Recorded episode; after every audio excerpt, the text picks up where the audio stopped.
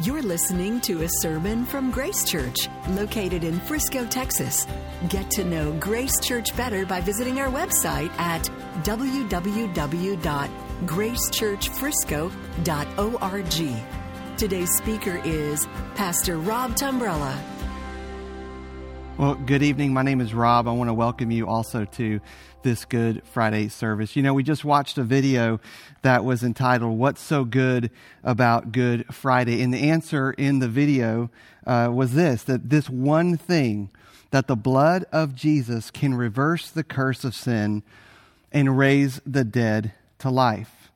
Well, how is that possible? How can the blood of Jesus reverse the curse of sin and raise the dead to life. How, how does that actually happen?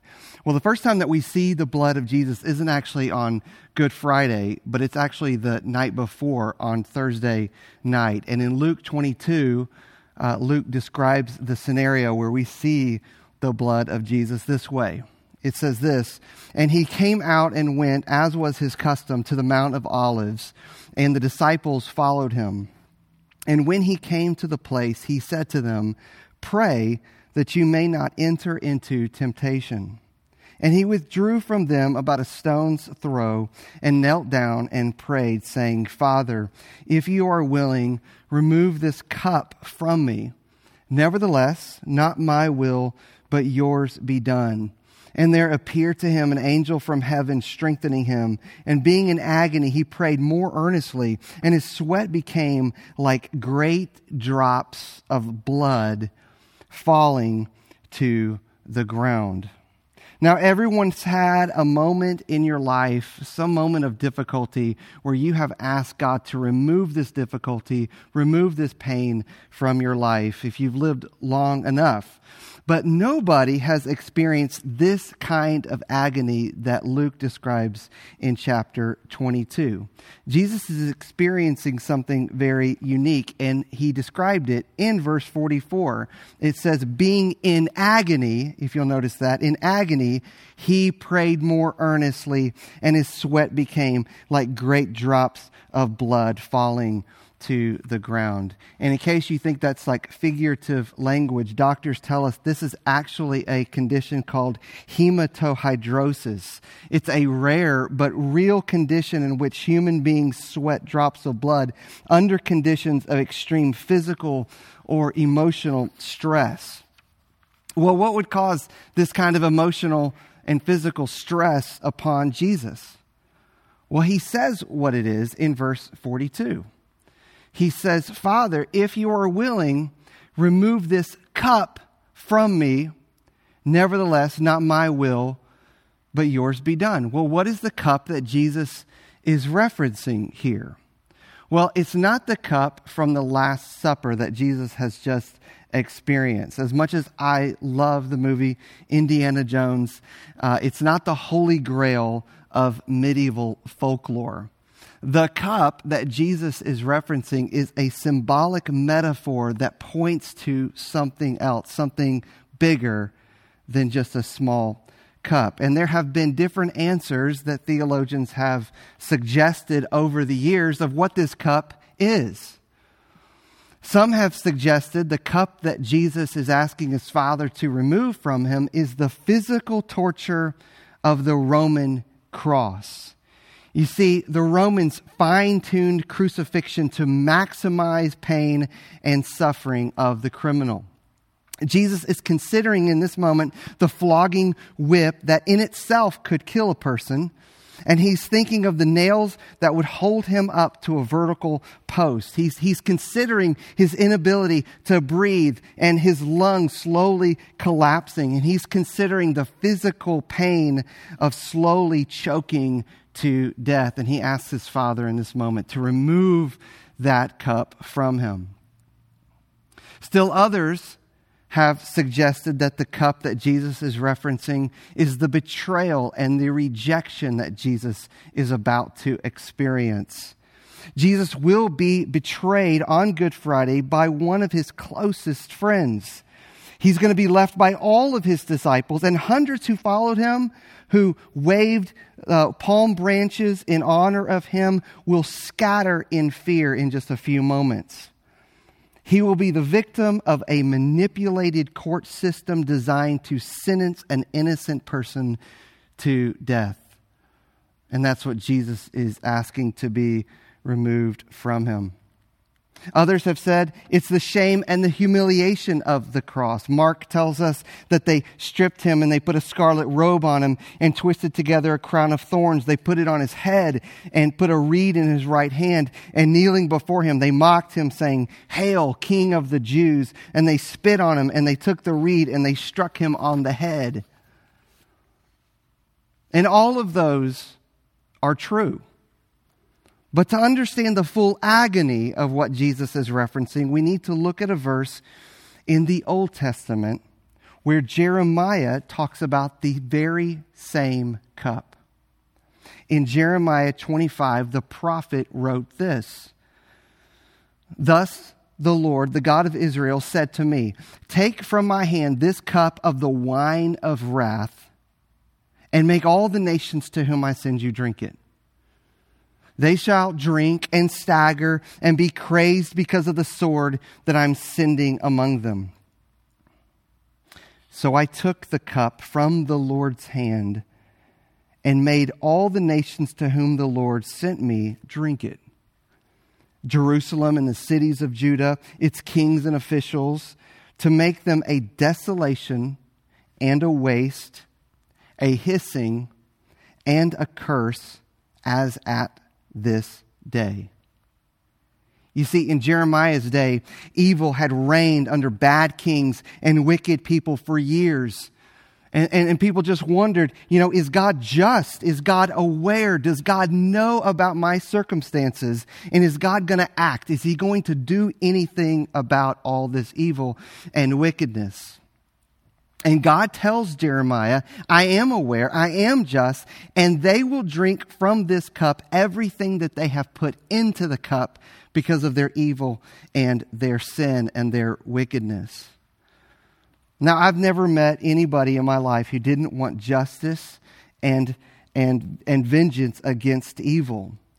But it's usually the evil out there the evil of Hitler and the evil of Stalin and the evil of child abusers and, and sex traffickers. And we all want justice to come to that.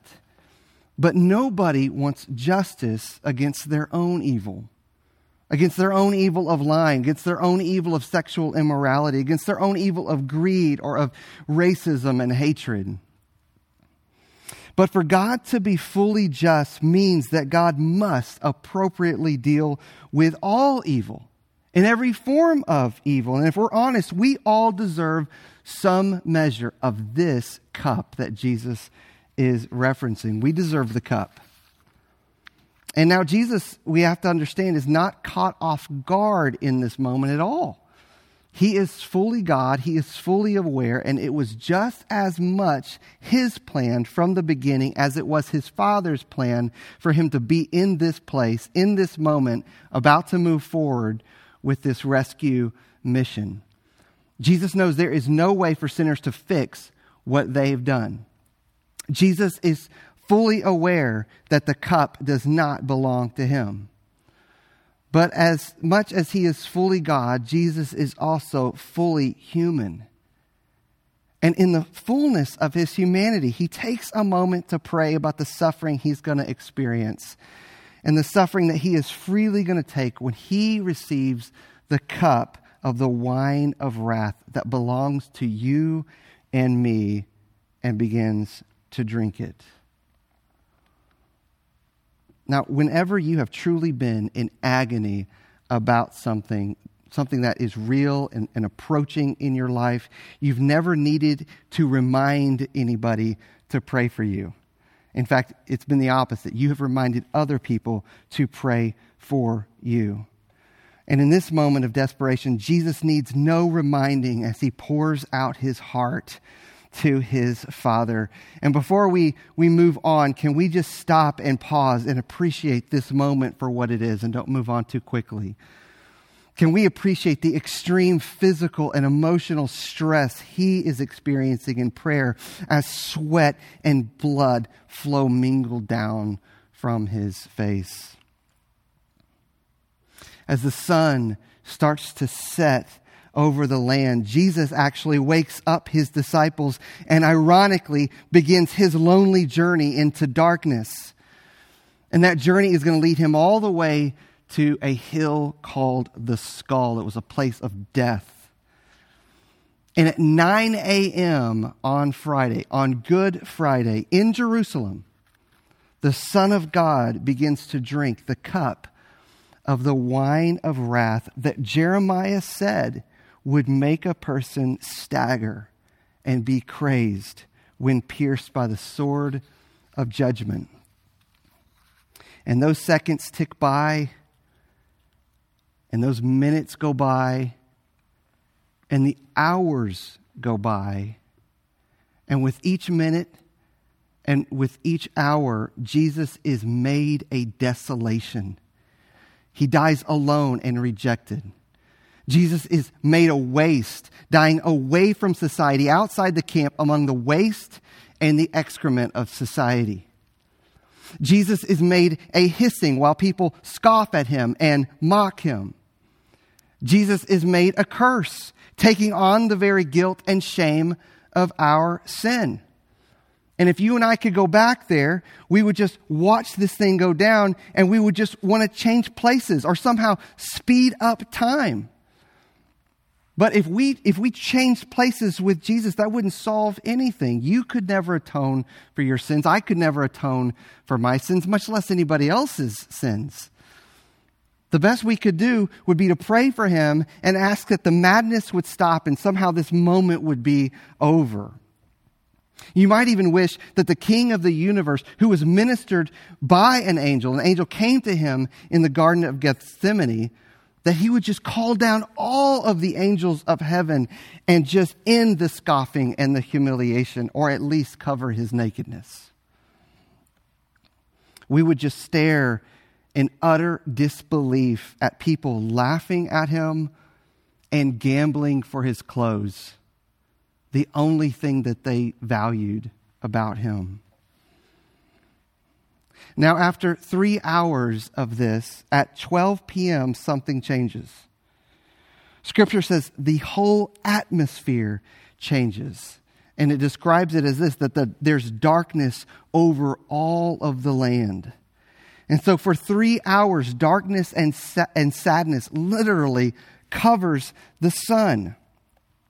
Jesus is dying, and the whole creation won't allow any light to shine. The prophet Amos wrote about it this way in Amos chapter 8. He says, On that day declares the Lord God, I will make the sun go down at noon and darken the earth in broad daylight. I will turn your feasts into mourning and all your songs into lamentation. I will make it like the mourning for an only son, and the end of it like a bitter day. Jesus is experiencing the bitterness of this day, and this day is now coming to an end, and Jesus is about to die. And when he's about to die, some more strange things happen. Uh, scripture tells us there is an earthquake, and Scripture tells us that the curtain of the temple is torn from top to bottom. The curtain was what separated us from God, and that's that's torn from top to bottom. And then Jesus shouts the word tetelestai, which in English uh, is, is, means it is finished. That's what tetelestai means. It is finished. Jesus shouts from the cross, which one person said is an ocean of meaning in a drop of language. And when he says the words, it is finished, he's referencing the cup that he prayed about in the garden. And when we go back and we watch Jesus stare into the cup and drink the cup, we realize something. We're staring right into the heart of God who rescues sinners. You see, our greatest need tonight is not masks and gloves to prevent the possibility of something bad happening to us.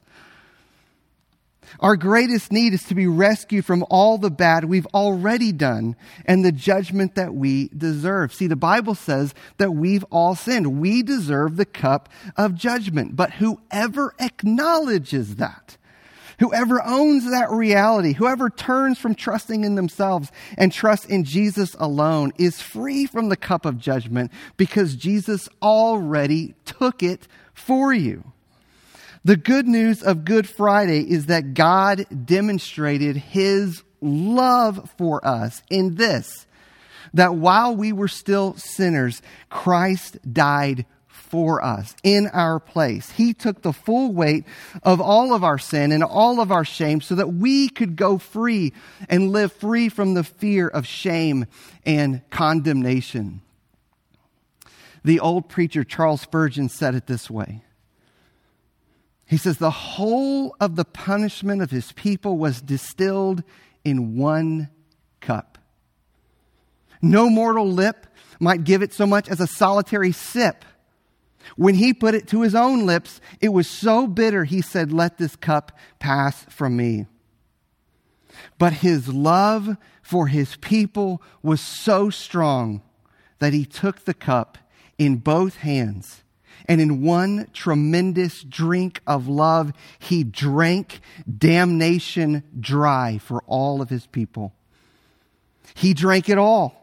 He endured it all. He suffered all so that now forever there are no flames of hell for them, no racks of torment. They have no eternal woes. Christ hath suffered all that they ought to have suffered, and they must and they shall go free.